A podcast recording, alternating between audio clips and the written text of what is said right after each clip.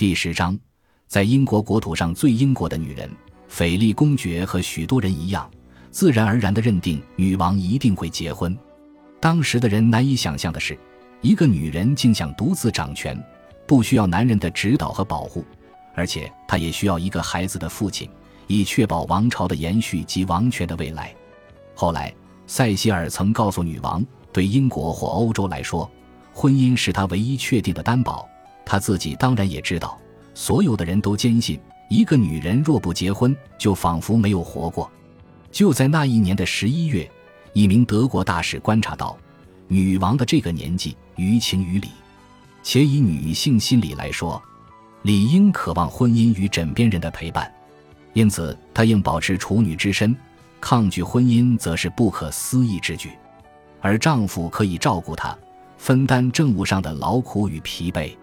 尽管在玛丽女王在位期间，伊丽莎白多次表达独身的意愿，但多数人并不以为意。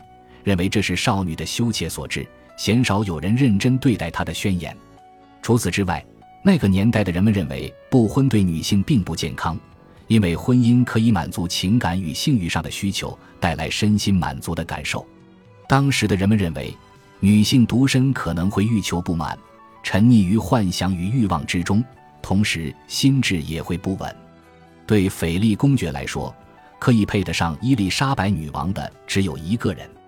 那就是西班牙的菲利普国王，两人缔结姻缘也能带来各式各样的好处，因此在十一月二十一日这天，斐利公爵写了这样一封信给菲利普国王：“我思考的越多，就越确定这一切的情势，但看这个女人挑的丈夫而定。在他的心中，无疑认定只要菲利普国王求婚，伊丽莎白女王就一定会接受。如果他决定与他国缔结姻缘。”第一个看上的一定就是陛下。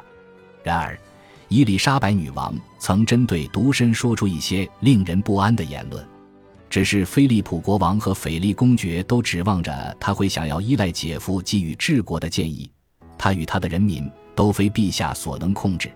如果有大使带着一桩美好姻缘而来，他们一定言听计从。但是已经没有时间了，因为已经有人在讨论。英国王室与奥地利的哈布斯堡王朝分之间联姻的可能性，在那个当下，对西班牙来说可能无利可图。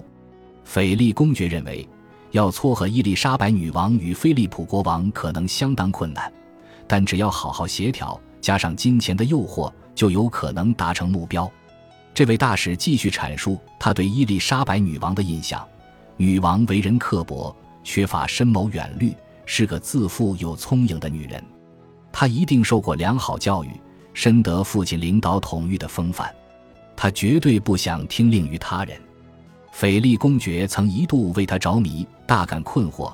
在觐见女王时，女王轻松的态度和刻意大笑的习惯，仿佛她都知道他的心事般，这些都让斐利公爵感到困窘。因此，他下了定论：她是一个奇怪的女人。关于与伊丽莎白女王间悬而未决的婚姻大事的小道消息早已传遍菲利普国王在布鲁塞尔的臣子间，但当时菲利普国王并不想公开承认，也没有指示斐利公爵向伊丽莎白女王求婚。事实上，他对于再度与英国缔结姻缘的意愿低落，也不想与有异交倾向的伊丽莎白女王有太多瓜葛，而且在菲利普国王心目中。认为伊丽莎白女王可能比姐姐玛丽女王还要难以驾驭。十一月二十三日这天，伊丽莎白女王正式离开哈特菲尔德宫，随行的有一千多名臣子，穿过赫特福德郡和密德瑟克斯，来到伦敦，正式登基成为女王。沿路的街道上挤满了欢呼的群众，他们争相想要看女王一眼。伦敦市长亲自到城外迎接，同时也发表了欢迎演说。并将市政参事与郡长介绍给女王。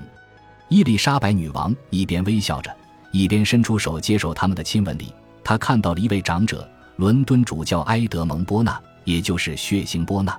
他在玛丽女王在位期间烧死了很多新教徒。主教向女王单膝下跪，但女王收回了他的手，然后转头离开。他进入了伦敦城区，但因为怀特霍尔宫还没准备好迎接他。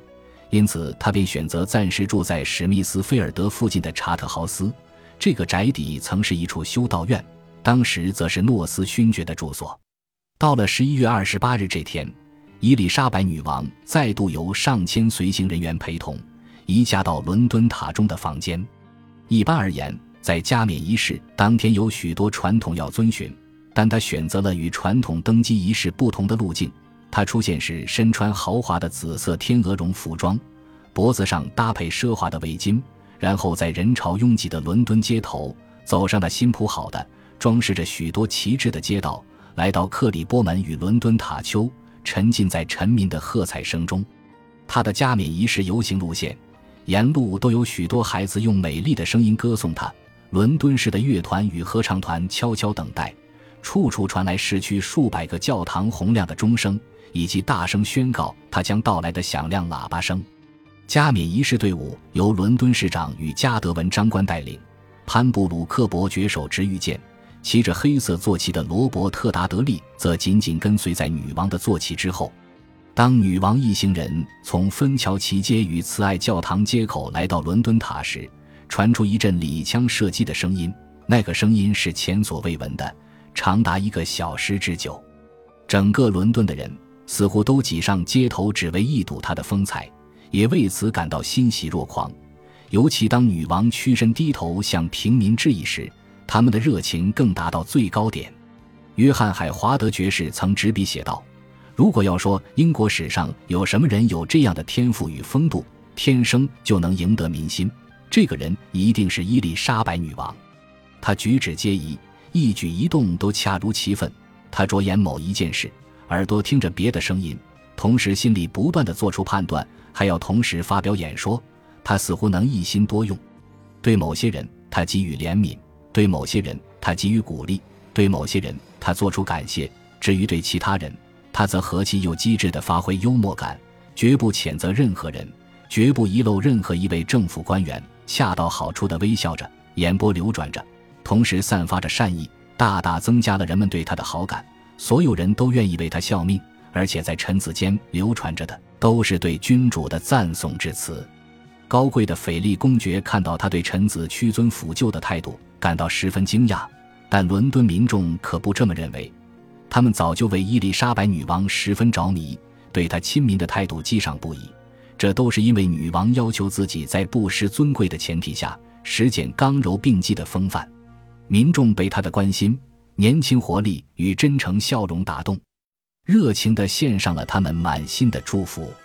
当大队人马抵达伦敦塔，伊丽莎白女王停下了马，回忆起上一次来到这里时，她还是个戴罪之身，成天忧惧着可能遭到处斩。此时，她在大批群众的眼光之下，再度为当年祸事感到感激不已。主啊，全能永生的上帝，我要打从心底献上我的感谢，因为你对我的怜悯，我才能有今天。接着，他转向人民：有些人从一国之君成为此地之囚徒，而我则从一介囚犯成为一国之君。当年的挫折是神的旨意，而我今日的一切则是他的怜悯。接着，他策马骑入伦敦塔院落，并进到了皇家大院，同时召来伦敦塔管理中尉加入他的行列。他就是亨利·贝汀菲尔德爵士，以前看守女王的狱卒。但他和蔼地感谢贝汀菲尔德爵士对已故玛丽女王的忠心，同时告诉他将解除职务的消息。只是女王对这位狱卒竟没有一丝怨怼。神会原谅你不堪的过去，我也会。